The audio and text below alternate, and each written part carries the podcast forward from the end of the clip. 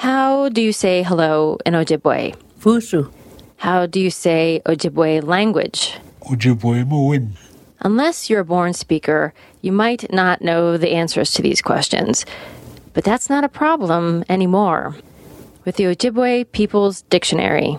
In nineteen ninety-five, Professor John Nichols of the University of Minnesota co-authored a concise dictionary of Minnesota Ojibwe. Even then, he felt the need for a talking bilingual dictionary, one that would not just give the spelling, but also let you hear the pronunciation. Fortunately, the internet was just then coming into its own. By two thousand ten, the World Wide Web had its own online, searchable, bilingual Ojibwe People's Dictionary. Ojibwe elders provided hours of recording so that this living language could be experienced as it's spoken. And to the compilers of this innovative and indispensable cultural resource, the only response is miigwech.